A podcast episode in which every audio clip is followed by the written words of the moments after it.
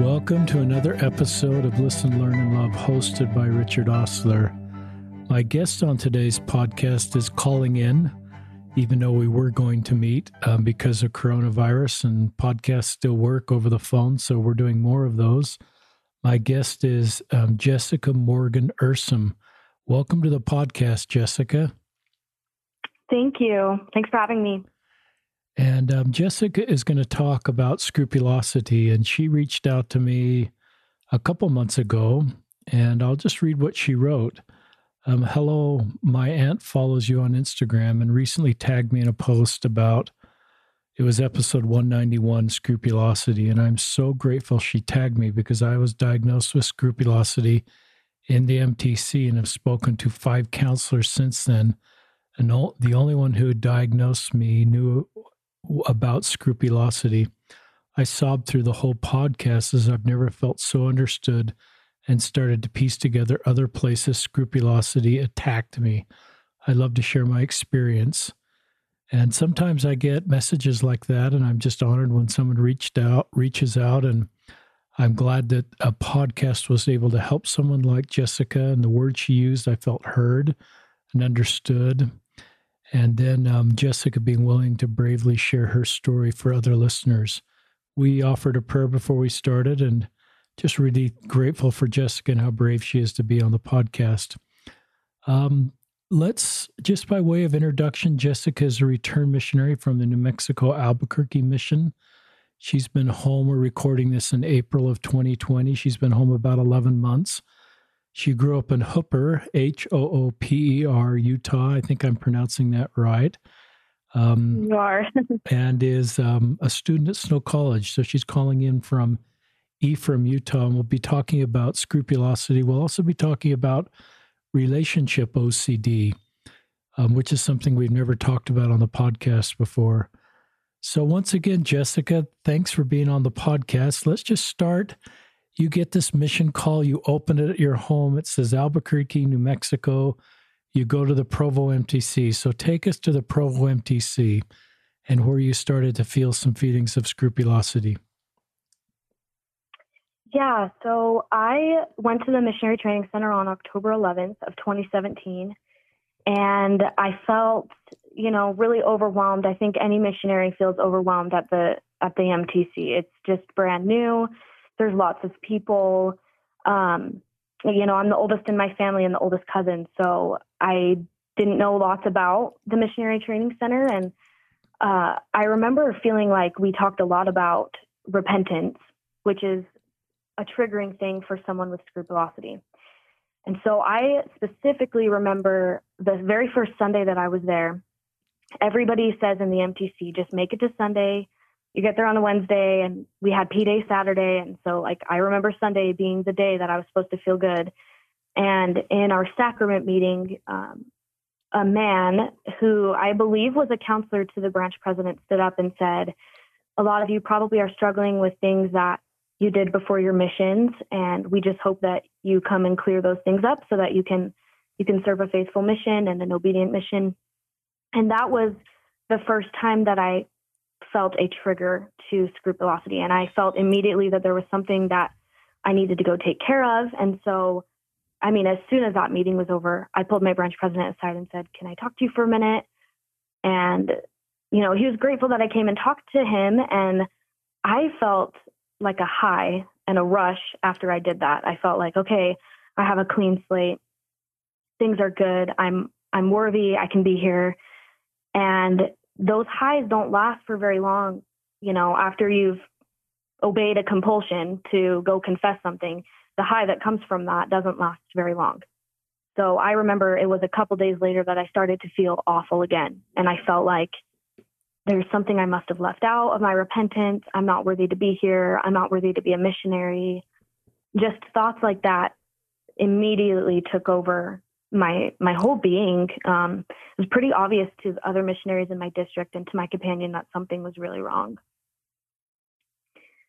um, and so i i tried to meet with him again and i shared with him like my thoughts about you know i'm not really sure what i'm supposed to confess to you right now but i feel like i need to confess something and he he just said well you know, none of this is new. You've already shared with me these things. So I think you're okay. Why don't you just, you know, continue being a missionary, go be happy, go serve. And so I had another, another high, I felt like, and that lasted not for very long. And then I felt all the emotions and the feelings of guilt all over again after that. And I thought that this was normal. I thought this meant that there really was something that I had done wrong that I needed to take care of. And obviously it wasn't because this is this is scrupulous behavior. So I, I called him and said, I need to talk to you again. And he said, Well, at this point, I really feel strongly that you need to go speak to um, one of the psychiatrists, and they're available to you in the MTC. They're available to you to use, and you should go discuss with them, you know, these thoughts. And that was not the answer that I wanted. Um, I wanted to keep c- confessing. That was that's what I wanted to keep doing because it felt so good after. Um, but I listened to him and I went to the psychiatrist and I met with a man who was actually a bishop, serving as a bishop. And I just shared with him how I felt. And um, he, this is this part's kind of hard. We only had about 15 minutes together. And so it was just 15 minutes for me to quickly be diagnosed and learn about what this was. But he asked me, Do you have other OCD behaviors? And I said, Well, well, kind of but I didn't know lots about it and I hadn't really been correctly diagnosed before. So he he sat there and said, "Well, I know like you're, you know, exactly expressing to me thoughts that someone with scrupulosity would have." And you know, he briefly just told me what it was and said, "This is going to bother you probably for your whole mission." And he's like, "It's important to learn a coping skill, and if that coping skill is seeing him or reading a scripture, it's important to have those things because you know this will this will hit you at certain points in your mission so i remember i asked him what is it called again? And i quickly wrote it down. He spelled it out for me and i just took that little piece of paper and went and emailed my parents and said hey i just found out that i have this. Um, and so that 15 minutes was supposed to get me through 18 months of a mission. And that was hard. I had no other resources the rest of my mission to learn about scrupulosity. It's not in Gospel Library. I can't use Google search engines as a missionary to to search my diagnosis. I kind of just had to remember what he said and and use that and pray and use my coping skills for the rest of my mission. So it was really hard. Wow. Keep telling. It's a great story, Jessica. We're all kind of here with you.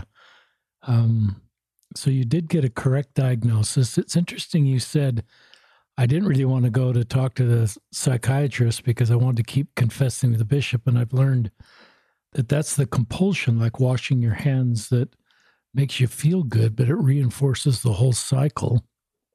Right. And um, uh, it sounds like you got to somebody that did understand and you were correctly diagnosed, but a diagnosis doesn't equal a solution because it takes um, therapy, from what I understand, to um, deal with and solve scrupulosity. So, yeah, just talk to us more about where you want to go with the story. If you want to talk about your mission and how you dealt with it, and just keep sharing your story. Yeah. Um, so I had that diagnosis, and what I didn't share was um, about a half hour after that, I was sitting in the the missionary training center still, and I was uh, just studying with my companion, and you know it was a beautiful night. The sun was setting, um, and I remember feeling lots of peace. I felt the Spirit say to me that that I needed to trust my diagnosis and that I was going to be okay, and not doubt, and not you know still try and search for somewhere that I went wrong and somewhere that I was unworthy, but I needed to trust my diagnosis, and that that Heavenly Father gave it to me, and that I was going to be okay for the rest of my mission. And so that was a really, really peaceful moment after, you know, days of just agony and, and, and hellish kind of feelings about myself and my worthiness. It was just finally moments of peace that followed. Um, and then I got into into my mission. Um, I was in New Mexico in my first area, uh, White Rock, New Mexico, really, really tiny town in northern New Mexico. And I was with my companion, and things were were okay, and I'm not really sure uh, what triggered this scrupulosity attack. But my first one happened in the field, and I remember in the morning just kneeling down to pray for our personal study, and I felt like just darkness overcome me. And I felt like I had lied somewhere along the way, that I wasn't worthy, I wasn't supposed to be there, that I had lied my way to worthiness. And I convinced myself that that's what was happening. But at the same time, in the back of my head, I knew that I had scrupulosity, so I couldn't really tell which was which, which I've learned is what a lot of people with OCD struggle with is that we kind of don't know what is our own thoughts and what what thoughts are coming from the spirit. And I remember my companion, she was so good to me. Um, she suggested getting a priesthood blessing the next day at district council, and and that's what I did. Um, and this was a coping skill that I hadn't thought of on my own yet, but I was so appreciative of my district leader who suggested using oil. And he, you know, he said, "Well, let's use let's use oil because this is a medical thing," which just touched my heart because I think a lot of people with mental illness, you know, get told that it's not real or that it's in their head or that it's not, you know, something that you can see. So how do we know that it's there? But it just warmed me that he wanted to use oil for something that couldn't be seen, but was still bothering me. And as soon as he laid his hands on my head, you know, it didn't take scrupulosity away, but it brought me lots of comfort. Um, it helped me realize that I didn't need to call up my mission president and confess anything because because this man was also a man of God and he was giving me this blessing that was just comforting me and showing me that I was worthy to be there and that it was my mental illness that was telling me this time that I shouldn't be there. So you had opened and, up you opened and up often up with him about your situation that he had enough insight to recognize this was a medical issue and not a uh-huh. worthiness issue and he then with his training knew that um, we we give blessings with oil. You're anointed with oil. A different priesthood leader seals that because he looked at this as a medical thing and not um, any other thing. Is that correct? That's correct. That's really a cool story, Jessica. Um, yeah, it, I love to share that one too. What a thoughtful and insightful priesthood holder. I love it is a medical thing. We use oil for broken legs and oil for all these different medical things, and scrupulosity is a medical thing. And emotional illness is a medical thing that needs to be treated with the right therapies. And a priesthood blessing would apply equally to both situations. Hmm. Um, you said a phrase in there that it, I don't know if you meant to say it. It's a really powerful phrase, and it's not true, but it helps our listeners understand where your mind goes with scrupulosity. You said, I lied my way to worthiness. um, yeah. that, that's a great scrupulosity phrase that is untrue, but just that helps me understand the way your brain is thinking as you were praying that morning in White Rock, New Mexico. Mm-hmm. So yeah. keep telling your story. So after White Rock, um, I was transferred to Albuquerque, and White Rock felt a lot like Utah, and Albuquerque was where I had a lot of culture shock. Um, growing up in Utah, especially northern Utah, I get to Albuquerque and I'm like, wow, these are these are people who are in lots of humble circumstances, and um, I really started to feel love for these people, so much love that I think I was kind of distracted from scrupulosity for a little while. And it wasn't until there was um, something that happened in our mission, just some disobedience, that was going to send a dear sister of mine home from her mission early. And I felt so much love for her. But I remember the morning she left, that was another trigger. I felt like, oh my goodness, this is real. This sister's leaving the mission for doing something disobedient, I must not be obedient. I probably need to go home too. And I quickly started to spiral. And I feel fortunate that I was able to stop this one like on my own. But I remembered the psychiatrist in the MTC telling me, think of a hymn, think of a song, or read a scripture. And as soon as I started to notice that I was spiraling, I, I got really good control of this attack. Um, and I don't know what separates this one from the other ones or why I was able to get a grip so much more easily on this one. But I did calm down and, and I stopped myself from calling President Guffey, telling him I need to go home early too. because that was not the case. I was obedient. Um, it just it scared me to see another sister go home early. I really thought that that I needed to be going home early too, and that I think that's also like a sign of scrupulosity is comparison, which we all compare ourselves, but especially those with with mental illnesses. I think they can do a lot more damage than than not, and that's what I was feeling the second time. Um, so later on in my mission, this was all at the beginning, that all happened within the first six months. I was actually at, about 11 months into my mission when I had the worst scrupulosity attack um, that I'd had so far. And I was, I was in a great area. And I felt like at this point in my mission, I felt like I knew what I was doing. I think it takes a little while to kind of get the idea of missionary work and to understand how to work with members and to understand how to work with a companion. But at this point in my mission, I felt like like probably the best I'd ever felt. I felt like I knew how to do the work and I was good at it and I was confident. And so of course it makes sense for scrupulosity to kind of sneak up and attack me in a confident moment. And we were having a lesson with a recent convert who also happened to be less active at the time. And he started talking about some things that he struggled with um, as a child. And I remember just, you know, sitting there and feeling an awful, awful feeling in my body. And I was reminded of something that I had done as a young teenager. And I had taken care of it with a bishop, but I felt all the guilt all over again. And it was so strong. And that negative feeling that I felt was so convincing that I just had no control over this one. I immediately went down into the rabbit hole. And this is what's interesting is I got in the car to leave. It was our last appointment of the night. And I kept the Book of Mormon in the passenger seat. And when I opened it up, I opened it up to a scripture about repentance. So, of course, in this vulnerable moment, I'm convincing myself that I really am not worthy this time. Like I just opened up to to a scripture about repentance. I must need to repent. I must be guilty. I must have not said enough. And it was an awful, awful night. We got home. I went into the bathroom to be alone, and I remember just kind of yelling at God, like telling him how confused I was. Was this scrupulosity talking to me right now, or am I really not worthy? And if I'm not worthy, why did you wait 11 months to tell me that?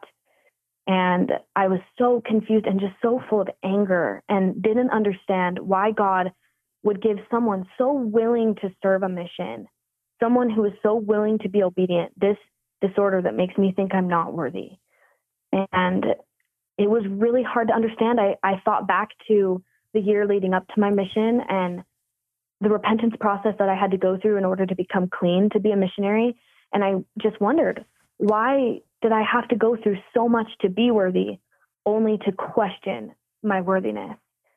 And somehow I was able to fall asleep that night and luckily, it was a Sunday, so the next day was P Day, so the pressure was kind of off of me a little bit. Um, and missionaries, every email or every Monday, we email our mission president. And so I remember getting on that email and explaining to my mission president my diagnosis and letting him know what it was, reminding him what it was, and saying, Look, President Guffey, I don't know if this is something I need to confess right now or if this is scrupulosity, but I am feeling just so awful and I need some sort of peace or comfort right now.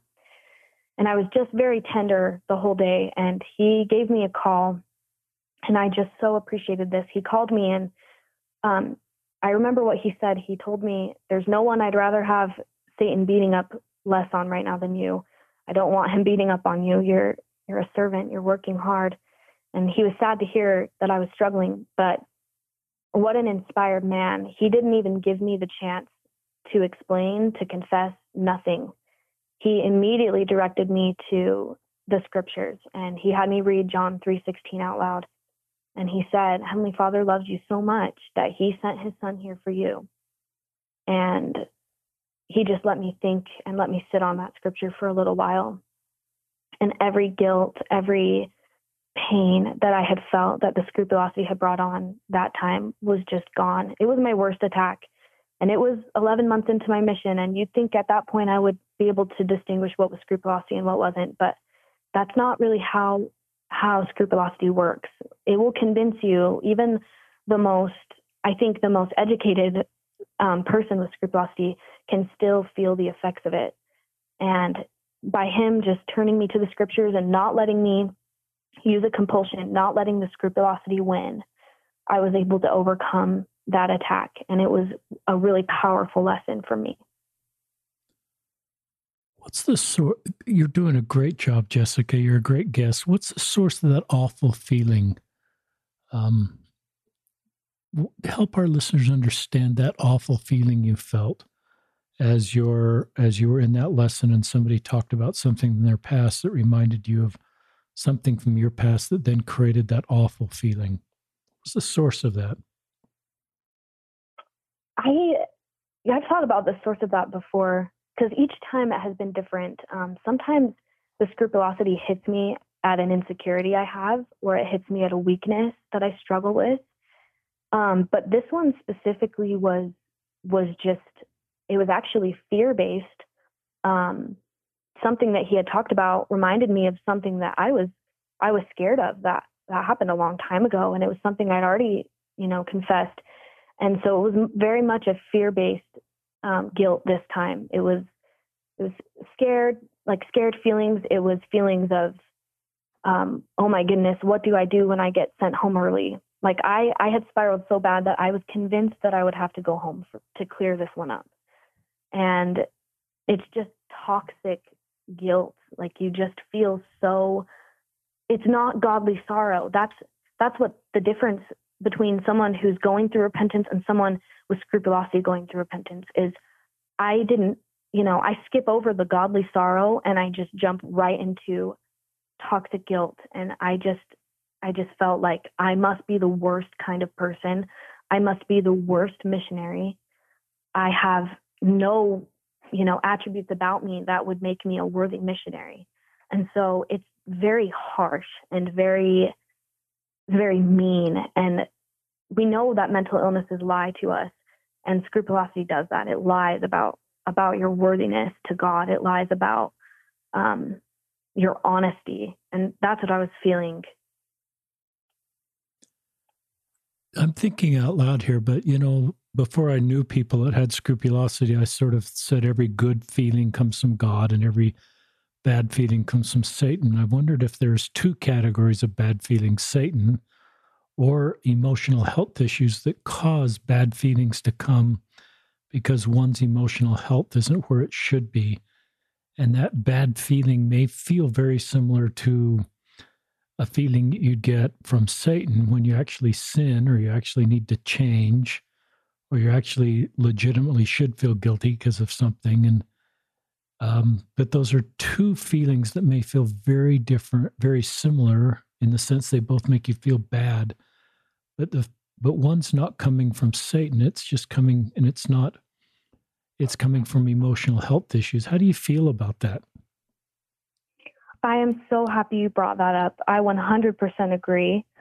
I thought in the MTC, I was like, this these feelings are too frequent to be from Satan. That was my legitimate thought. I really was like, I identified them that they weren't from Satan almost immediately because they they just came so often and they were so in my brain that I thought there's no way Satan can just be knocking around in my brain like this. And they felt different to me than when Satan has been working on me. It didn't feel like a temptation. It didn't feel like Satan's lies. It it really did feel different and it is medical.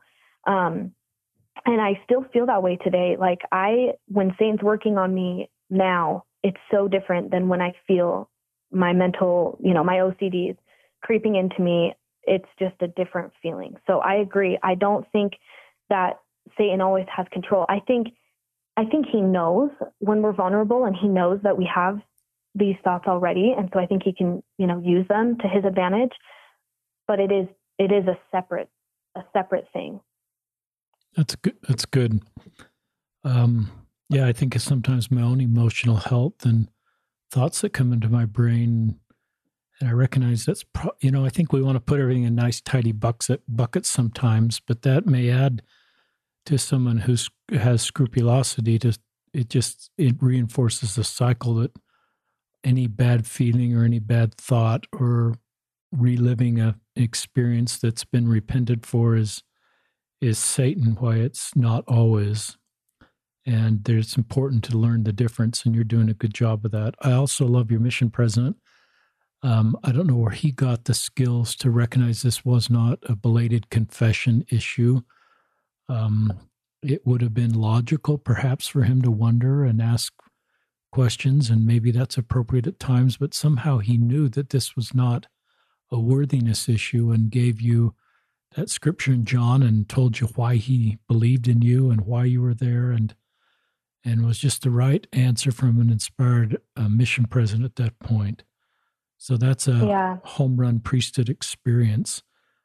Um, I put myself in that position. I've never been a mission president, but I wonder, without training on scrupulosity, how I would have handled that as I look back.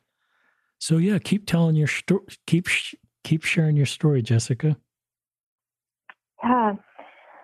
Um, after that one, I felt really blessed that I got through it because, again, like those thoughts are just so convincing and so real that I, I thought I would have to go home. And so it was wonderful to overcome that attack. Um, later in my mission, you know, those last seven or eight months that I was that I was experiencing, I had scrupulosity still, but I did not recognize what the scrupulosity was doing to me at the end of my mission. It wasn't until I listened to that wonderful podcast, episode 191, where Dr. McClendon kind of goes through her her clients and talks about some of their scrupulosity struggles. And you know, as I said to you that I was sobbing through that podcast, it was because it was true. I'd never felt so understood. I've spoken to these other counselors. The only one who who knew scrupulosity was the one that diagnosed me, and I had no information. And so I'm sitting here at college and scrupulosity is kind of taking the back burner in my life, but I still remember these awful feelings. And I remember, you know, listening to that podcast and thinking, oh my gosh, scrupulosity affected me my whole mission. I didn't identify the other behaviors as scrupulosity. So I, I'm sure, you know, other missionaries have been on the podcast and have talked about obedience and the pressure to be exactly obedient. And I struggled with that my whole mission. I was obedient, but I never felt perfect. I never felt like I was good enough. And that was a lot of scrupulous behavior. Like I would, I think about certain things that I did as a missionary. I remember there was one day we were snowed in in New Mexico. We were snowed in. Um, we were asked to stay inside, and I had a guitar that week from a member who lent it to us, and I was playing it. And it was lunch was over. 30 minutes had passed up. I always kept the 30 minute lunch, but you know, we were stuck inside all day. And I remember I played the guitar for probably, you know, 40 minutes. And I love music. Music is important to me. I didn't really have lots of time to to do music as a missionary, but I'm playing the guitar. And I remember, you know, I went upstairs to be alone and I knelt down and just started crying and, you know, begging for forgiveness for playing my guitar for 40 minutes, even though we were stuck inside anyway. I felt like I wasted the Lord's time. And that to me is a really good example of other ways scrupulosity hit me was that experience because I think about it now that I have, you know, the knowledge and I'm like, I think Heavenly Father would understand that I needed to take a break that day and that music brought me joy. I think he'd understand. I think he would even like to sit there and listen to it too.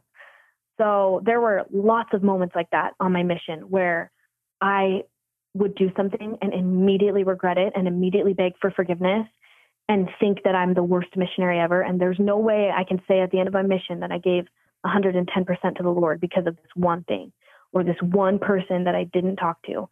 And some of those things still haunt me. Some of them still bother me. I think about there was one person that I didn't talk to at the very end of the night. We walked past her and I it still bothers me and I've been able to come to grips with it as like Heavenly Father is all knowing. He knows the choices that I'm going to make. He still gives me the freedom to choose, but He does know the choices I'll make. So it's not the end of the world for this woman. I'm not the worst missionary. I was still an obedient missionary. It's okay. It's impossible to talk to everyone. they tell us to talk to everyone, and that is that is so that that we talk to as many people as we can. But it really is impossible to talk to everyone And I struggled with that the whole time. I always felt like there was more I could have done. And those are those are toxic feelings from scrupulosity. I remember um, in my interactions with other missionaries, I always questioned myself. Did I interact with them appropriately? Did I flirt with this elder? Well, if I'm attracted to this person, I must be the worst missionary. You know, which that's that's a toxic thought too, because you cannot turn off attraction on a mission. Um, you can you cannot flirt with people on a mission, but you can still feel attraction to other humans, and that's okay. And those were things that I struggled to forgive myself, and constantly companions, you know, even when I was serving in a leadership position, people would say, "Wow, like Sister Ursum, you were really hard on yourself," and it was the scrupulosity that made me hard on myself, and I really struggled with that the whole time on my mission. I felt like I have to use all the Lord's time wisely. And if I don't, then I'm the worst missionary. And I had this idea of what a perfect missionary was, but there is no perfect missionary. Jesus Christ was the perfect missionary, but we can't be Jesus Christ in this life. And so I look back and I wish that I could tell Sister Ursum, I wish I could shake her by the shoulders and say, stop worrying about these these toxic feelings that you're not good enough. You are good enough. I remember one day um, we had something in our mission called recitations, where we would, uh, as part of comp, comp study, we would recite memorized scripture, and we all had to memorize Doctrine and Covenants section four, the whole section, and it talked about how um, that we we just have to have the desire. If we have the desire, we're called to the work, and it's it's a wonderful Doctrine and Covenants section four is wonderful, especially for missionaries. Um, but I remember feeling a really strong thought that like I have the desire and that's enough. It was what's in my heart. And if I if I somehow fail, if I think that I failed, my heart was still in the right place and I'm going to be okay. And so I was I was able to talk myself out of some of those um, bad bad thoughts with with that reminder that my heart was in the right place and my desire was there, and that was what mattered. Um, there was another part of my mission that I, I kind of skipped over, but I really feel like I should talk about it. It was my worst transfer of my mission. So it was right in the middle of my mission at my nine month mark. And my zone was very disobedient. My companion and I were were obedient, but we struggled with the zone. She was in a leadership position at the time, and I was trying to support her. I was in a new area, and I felt I looked back on our our time together and I felt like we put we spent so much time in the car in between knocking doors and sometimes we would go to Sonic to get a drink if we felt really crappy that day because of something that happened in the zone or we would go to McDonald's sometimes and what if that was a waste of time and I just spiraled one night where I just thought I have been the worst missionary this transfer I have been lazy which that was totally not true and I remember praying and asking God, like, like, did I do enough this transfer? Am I, am I worth it? Am I, am I doing okay as a missionary, as your missionary? And I felt really strongly that, that he, that's where he wanted me to be. And the thing that I remember the most and that I think is the most important is I felt that your 110% effort does not look the same every time. Sometimes it manifests itself differently. And that transfer, I gave myself to my companion and to the zone. And that's what 110% effort looked like that transfer. And it didn't look like that my whole mission. I was really lucky. My my whole mission, um, when I look at it as a whole, it was definitely about my companionships. I never felt like I was called to my areas necessarily. I didn't always feel like I was called to the people of New Mexico, but I always felt called to my companions. And it was in that transfer that I learned that my effort, scrupulosity tried to tell me, well, if my effort wasn't knocking doors this transfer, then I didn't have any effort. But my effort was was in my companionship and it was in my zone. And my companion could see that. And I think my zone could see that. And that's how I look back on it now. And I feel I feel good about that transfer. I don't have any regret about that transfer anymore. Scrupulosity at one point gave me lots of regret about that transfer. And I'm so blessed that I was able to learn the lessons I needed to and be able to move on. I love that. Um, I really love that. And um, reminded of times where I'd give YSA's blessings and we wouldn't even be talking about missionary work. And um, not always, but many times I just felt an impression from Heavenly Father to tell the YSAs that had served a mission that their mission is acceptable to God and that they didn't wow. and they didn't need to be perfect and God didn't expect them to be perfect, but just that he accepts their service and what they've done and it's a big deal to leave for 18 months or 2 years. And I've just felt God's love for his missionaries and I recognize that a general feeling that I think we are harder on ourselves than our Heavenly Father is. Um, I did this Instagram post for all my friends with scrupulosity a couple months ago. It goes like this Want to help lower anxiety and stress for LDS youth and young adults? Um, consider eliminating these words from your vocabulary perfect obedience, exact obedience, sin resistant generation and with the idea of set, set realistic goals about doing your best, learn from mistakes, and with Christ look forward. And the idea is the same idea you're teaching is sometimes those terms in our culture are very motivating for all of us to do better. But for those with scrupulosity, those become unattainable goals that cause this whirlpool of self reflection and not measuring up. And that cycle that you've felt and the problem with that cycle is maybe twofold. One is you feel bad. And then I think the second is you conclude you're not good enough and you're not worthy of God's love and He's not going to be with you. And you may pull back from praying or pull back from even feeling that you're worthy to receive guidance and direction in your life. And and that's the double, those are are both, you know, unfortunate things that come into someone's mind that has scrupulosity uh, I believe that heaven, nothing that you or me can do can take us outside of Heavenly Father's love and His ability yeah. to want to continue to help us, whether we have scrupulosity or not. And so it's just a really difficult road you walk. Um, and I assume your older self, you've kind of inferred this, Jessica, would love to go back many times during your mission and talk to you and share um, thoughts that maybe only you, your older self, could help Sister Ursum um, um, help her? Are there more? So you could give at this point. You could keep telling more of your story, or if there's any things you'd like to say that you would say to your missionary self right now. That is wonderful. Yeah, if I could go back in time and talk to my missionary self, I would I would tell her to to stop worrying about that exact phrase you mentioned, exact obedience, because it it's a it leads to an expectation that is impossible.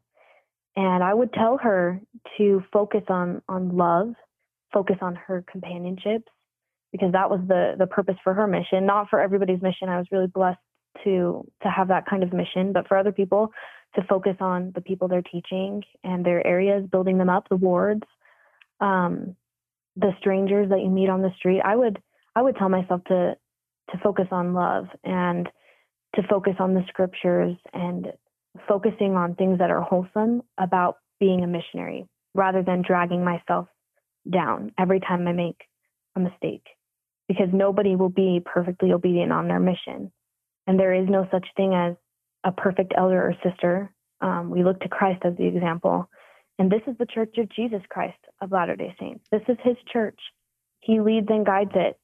And we want to become like him. And we can't do that when we are focusing too much on on the mistakes that we've made in an unhealthy way rather than dealing with them the right way and and learning to kind of move on um, and so i feel i feel blessed that you know the things that i struggled with on my mission with scrupulosity have kind of taken the back burner of my life and I feel, you know, other types of OCD now, but the main scrupulosity things that were bothering me, I'm so blessed, um, have not come up since my mission. And it was something that many times I got blessings on my mission and I always wondered why, why did I have to go through that? And I, I know now that it's because I needed something to make me stronger and scrupulosity made me so strong.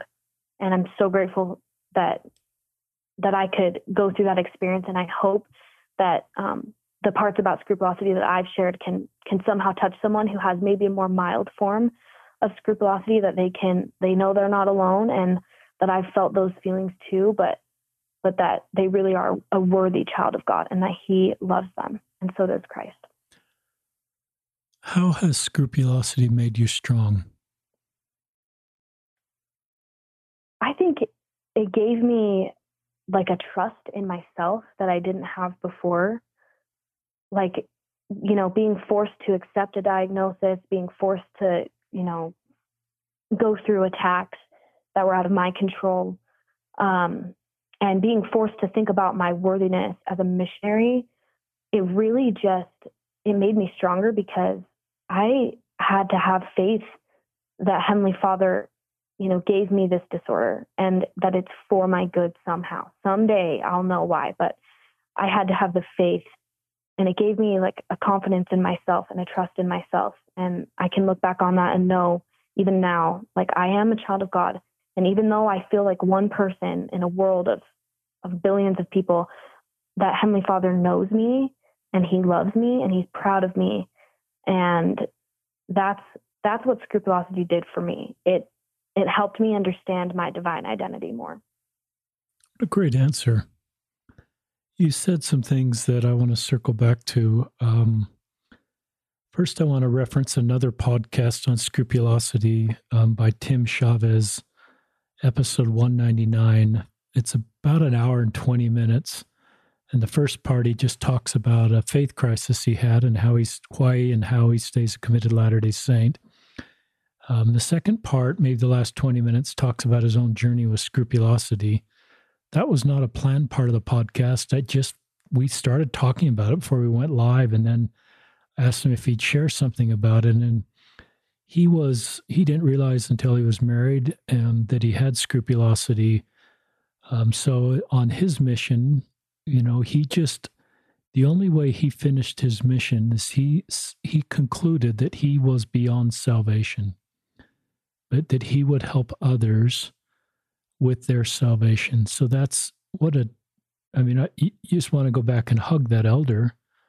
Um, yeah. For two years, being in that spot where he had concluded because of scrupulosity, falsely, he was completely worthy to be there. But he had concluded he was beyond salvation.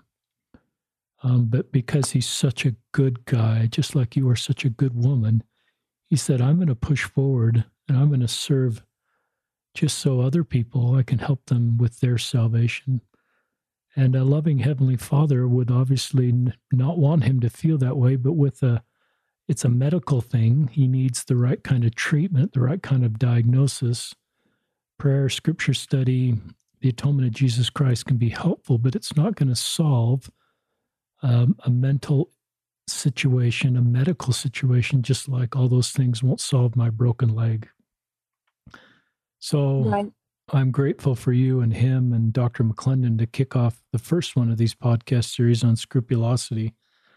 The other thing you said was mm-hmm. really interesting. You you know you're talking about sometimes being attracted to an elder, and you deshamed that for all of us. You said I can't control my attractions, and so you, in a very mature way, said that's just part of being a human being and that I will time be attracted to an elder or even a, somebody else on the mission, but I can sort of choose to continue to follow missionary rules. And I love because you can't turn off attraction. And I love that you de-shame that because shame is Satan's tool, you know, and then you've got the added bonus, or I shouldn't use bonus of scrupulosity that can then spiral you down if you have a normal attraction to a male. Um, and then, so I love the way you de-shame that. And this isn't an LGBTQ po- focused podcast, but um, I've met with some um, celibate LG, gay and lesbian Latter day Saints who are in the church, and they've talked about at times having attractions to the same sex. And I've, I at first, you know, didn't quite know what to say, but now I've said the same thing you have said that you can't turn off attraction. So if you're attracted to somebody, that's fine. Um, mm-hmm. Don't feel shame for that. Don't feel guilt for that. Don't feel you're outside of God's love. Don't shame and self-loathing is two of Satan's greatest tools. Just make you feel crappy and not worthy of God's love, and can lead to lots of other bad stuff. So, just like you de-shame that for elders, perhaps, or other people in the mission, I think that that's just part of being who we are. And God has created that beautiful part of us to be that way. And like you said, it's the attraction is part of the beauty of how we're created, but what we choose to do with that, especially as a missionary, is kind of where agency comes in. Um, anything you want to circle back to what I said, or do you want to move forward? Um, no, all of that was great. Yeah, we can move forward. Yeah, to keep sharing more of your story. I don't know if there's more of your mission you want to share or relationship OCD that is something that's more post mission, or maybe not if it's post mission. Yeah. Um, well, I'd love to talk about relationship OCD as well, because this is something that's new to me. Um, so I met a wonderful girl here at Snow College who struggles from OCD. And she has it pretty severe and it affects her, you know, on a daily basis. And she's such a dear friend of mine. And um, I was so happy to meet her because I shared with her that I, you know, experienced scrupulosity on my mission. And I told her, you know, at the very beginning of the year that that was the only form of OCD that I knew that I had. And she later on told me, you know, it's, you know, she knows a lot about it. She went to went to some treatments for OCD where she got to kind of be in a home with other people and they got to talk about their compulsions. And she shared with me later on that it's pretty rare for someone to have one sub form of OCD and not experience other types. And so I was able to find a wonderful website, the OCD Center of, of Los Angeles. Um, but I'll just kind of share my my thoughts on relationship OCD. I have one that is not that I can't find anywhere on the internet, and I don't think I'm the only one who feels this way. Um, but I've noticed that this kind of takes place in my own family as well as in you know current relationships and dating. I definitely feel compulsions and obsessions over my relationship with my siblings. Um, my sibling, my little brother Logan, and my little sister McKenna were all three years apart, and my love for them is so strong, and my compulsion is to share that love on social media. And it is kind of, you know, a rabbit hole. I'll post pictures and videos of them on Snapchat. And it's like I have to prove my love. I have to prove to the world that I love them the way that I say that I do. And I have to prove to the world that my relationship with them is as good as I say it is, even when all three of us have our own our own trials. When I left on my mission, they were they were you, you know, younger. My brother was 16, my sister was 13. When I got home, like they had grown up a lot and that was hard for me. I got home and I was like, wow, they have their own personalities now and we're not best friends the way we used to be. Like our dynamic has changed a little bit. And so, you know, coming home from a mission is already difficult and I kind of just did whatever I had to do to keep that relationship and I was obsessed with with showing my love to them and I'm I'm sure it made them uncomfortable. I'm sure it was confusing and difficult for them too. Um, my way of showing love is lots of physical touch and lots of words, and that's not that's not everybody's way of of receiving love. And so the first time I noticed that something you know was wrong, like in an OCD way, was with my siblings. I identified that pretty quickly, but I didn't know what to call it. Um, and I worked with my counselor here in Ephraim and when I had barely started dating up at college, I told her that I was having a really hard time with my thoughts. Like I barely even knew this this gentleman. Um, we were going to go on a second date, but in between the first and second date, I was already having a panic attack about the future and what if I break his heart? And what if he's not my husband? What do I do then? And I was having lots of obsessive thoughts, but we didn't diagnose me with with relationship OCD until much later. I had lots of other, you know, experiences in between with relationship OCD. I have a really hard time dating. I have a really hard time committing myself to someone. Um, I thought it was because I was burned really badly by a man in the past, um, but now I've now I've learned that this is just what someone with OCD feels like. but uh, it was really difficult. I had my first, I would say, my first real relationship OCD attack probably about a month ago. Um, I've been dating dating a man for probably two months at the time, and you know, I got caught into that whirlwind of thoughts and thinking about the future. And, you know, am I leading him on? And is he really going to be my husband? If he's not my husband, then I'm leading him on. If he's not my husband, then we're both going to end this in broken hearts. Uh, am I doing the right thing? Does Heavenly Father want me to be dating this man? And it was really hard. And I'd like to point out that when this attack took place, I hadn't ate food in like nine hours. So I was hungry and I was also super tired. Didn't get a lot of sleep the night before. So I was tired and hungry and I had just come off of a, a five hour shift at work. So I was very, very vulnerable.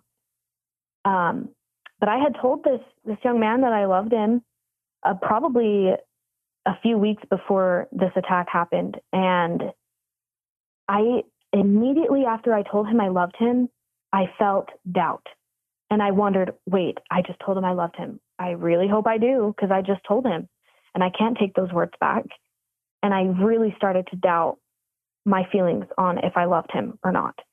And so he picked me up from work. I was really tired, really hungry. I ate dinner. We were going to go to the library and study. And on the way there, I just I just got into crisis mode. Um, he tried to give me a hug and I, you know, was pushing him off of me. I didn't want him to touch me. I felt unsure about him. And then it just quickly just tornadoed and I had horrible, horrible thoughts. I had thoughts that that I don't know what love actually is. I had thoughts that for the rest of my life I will never know what love is. So if I end up marrying this man that I'm never going to know what love is, so I'm always going to doubt it and just horrible thoughts just clouding my mind and I couldn't stop them. And he was like, well, what should we do? And I, I just didn't know what to do to get control of myself. So we said a prayer and that kind of worked. And then we tried to read a chapter of the Book of Mormon in the car and that worked, but it wasn't taking the thoughts away and I, I, like I said, I was in crisis mode. I mean, it was just like 911 emergency. Like I, I felt horrible. And I remember, I remember saying out loud, this feels like a scrupulosity attack. But then thinking, well, how can that be? This is not, I'm not having thoughts about worthiness right now. I'm not a missionary anymore. And it was horrible. And um, I asked him to give me a priesthood blessing, but we did not use oil. And he this is kind of crazy. He gave me four priesthood blessings within one hour. That is how bad this attack was. Um, and it wasn't until the fourth priesthood blessing that we used oil because I was pretty I was pretty sure it was OCD because we'd already talked about with my counselor how I was having dating OCD and I was pretty pretty sure that this had something to do with OCD. Um, and he gave me a blessing with oil and that was the blessing that kind of ended the night for me. It was I felt better. I used the word sore. I was still sore from those feelings and those thoughts. Um, but I was able to fall asleep. I was able to get the rest that I needed. I had already ate dinner, so I, I woke up well rested. I had already ate food, which is why I prefaced this whole attack was I don't think it was completely brought on because of you know hunger and lack of sleep, but I just think that added to the severity. Um, so the next morning I woke up and I was just still very tender and sore about the whole subject. And I tried to do some homework to get my mind off of things. And, you know, I'll, I'll add this too. I was pretty convinced that there was some sort of like demon attached to me that night when I was having that attack. It just felt like those thoughts were just not me and they were evil and intense and scary. And um, I think Satan, you know, like I said earlier on in the podcast, that he knows when we're vulnerable. Yeah. I was extremely vulnerable that night. And I definitely believe that, you know, he had his hand in in that attack. But that is just maybe a, a good way to like describe what it feels like that it felt demonic. And so I remember doing my homework and I, I typed into my laptop, I wanted to to look up scrupulosity um, again, and it brought me to that that uh, OCD Center of of LA website. And the very first like link on the side was called ROCD, relationship OCD. And I clicked on it and immediately exactly the same way I felt when I listened to the episode 191 of this podcast was how I felt when I read this website. It described feelings that I had about the person I was dating um, just perfectly. And, you know, the very first symptoms of these obsessional thoughts that you have with ROCD were the things I was feeling. You doubt your love. You wonder if you actually love them. You have an all or nothing attitude. So either this is my husband or it's going to be really bad. You wonder if you're even attracted to them. You constantly obsess over attraction. And the compulsion of that is you have to kiss, you know, you kiss them to see if you're still attracted to them. And there's all kinds of compulsions for relationship OCD. I was doing one with him that I didn't even realize where I was constantly telling him, Well, I'm not sure how I really feel about you. And that would be so hard for him as, you know, as a partner to hear. And, you know, he was just such a trooper to to help me through this. But reading that website helped me to realize, okay, like scrupulosity is kind of out of my my uh, realm right now, and it looks like this is what I'm dealing with. And so that website talks about something called Pure O, uh, which is pure obsessional, where from the outside view, you look at someone who has OCD and you can't see the compulsion, but basically they're having the obsessive thought. And so with relationship OCD, I have obsessive thoughts. My compulsions are still there. You just, it's hard to identify them. So I was just so comforted to know that, you know, there's a website out there that can explain all of these things that I was doing. It makes so much sense to me that I have this. Um, but it was very scary. And that attack was really intense. And I, it left me, you know, it just totally exhausted, like emotionally and spiritually. And I'm just, I'm grateful that I was able to find that website and able to talk to my counselor about relationship OCD and, and get a diagnosis for that as well. And um, what is so comforting is that these types of these types of OCD they can't be cured, but therapy is really successful. And so if you have someone to talk to, that they can talk you through your toxic way of thinking and they can kind of rewire your brain to think about things in an accurate way rather than in an all or nothing attitude, which is what I was doing with relationship OCD. Will you tell our listeners if you remember how to get to that website? Yeah, let me let me look it up right now. Um, it's just such a wonderful place to go for these any of these thoughts. They they talk about harm OCD, which is OCD where you you basically are just constantly worried about hurting other people. So the website is ocdla.com. And it explains all of these types of OCD. It explains scrupulosity really well. Um, something I never mentioned with scrupulosity was it makes me have weird like thoughts about politics. There's another form of scrupulosity called moral scrupulosity. And that makes me feel like, well, I want to do what God thinks is right politically. And so I can't I can't have political opinions that aren't in line with God.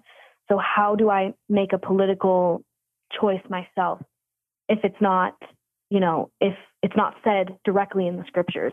And so that that's all explained in this website, um, and it just brought me a lot of peace to read about things that other people struggle with that that I've struggled with, and just to know that I'm not alone. I love that. We'll list, we'll link to that pot that website in the episode description. If any of your listeners didn't get that, it should be in your episode description. Um, that yeah, that's just very very helpful. You're teaching us some things, some parts of OCD that um, are very helpful. Any work at the hour mark, Jessica? Anything you'd like to leave in closing for our listeners? Well, I'm just so grateful for the podcast and the opportunity to share to share my story. I think sometimes we compare trauma and sometimes I know for me like I have listened to the other podcasts and sometimes I'm like oh my story you know is not as as traumatic as maybe someone else's. But I think that's that's an unhealthy way to think about things. I'm grateful that I can share that I can share my experiences. And I just I hope that they can help someone else and I hope that the listeners know they're not alone and that, you know, they have you as an advocate. They they have me. Um, and I'm just grateful for for all the knowledge that we've gained about mental illness, that we can put a name to these things and we can make websites and we can have podcasts that discuss things that are kind of hard to talk about so that people don't have to feel like they're in their own bubble and that we can all get through these things together because they they require i love the saying it takes a village to raise a family. I still feel that way. Um, i feel like it took a village to raise me and i'm still i'm still learning things and it takes a village to help me um, get through these these difficult things that i've been dealing with and i'm ultimately i'm grateful for them because they have brought me closer to my heavenly father and that's that's all i could ever ask for on behalf of our listeners, Jessica, great job. This is one of our finest podcasts. And even though you may, you kind of hinted at this, you may feel my story is not quite as dramatic, or it's a dramatic, um, difficult story. I mean, the feelings you felt were as, as hard of feelings as I think we ever feel. Um, you shared, and we admire you for sort of un- trying to understand what's going on. I think going to therapy is you're helping to destigmatize going to therapy and mental illness and um, so you're really courageous and i think whoever you marry will love your ocd even relationship ocd he will recognize the added spiritual gifts and insights and ability to help him and your future kids because you know sort of different I was going to use the term different roads, but not in a negative way. You just have a realism and a set of skills that I think there'll be paydays for you down the road in your marriage and as a mother and and as a wife and as a as a local leader to help other people because you have um, an understanding of this at a pretty young age and a real healthy um, perspective on this that is being felt by our listeners, but I think will be continued to bless other people's lives. So you're kind of one of my new heroes, Jessica. On behalf of all of our mm-hmm. listeners, thank you for calling in from Ephraim, Utah. And this is um, Richard Ostler, your host of Listen, Learn, and Love, signing off from another episode.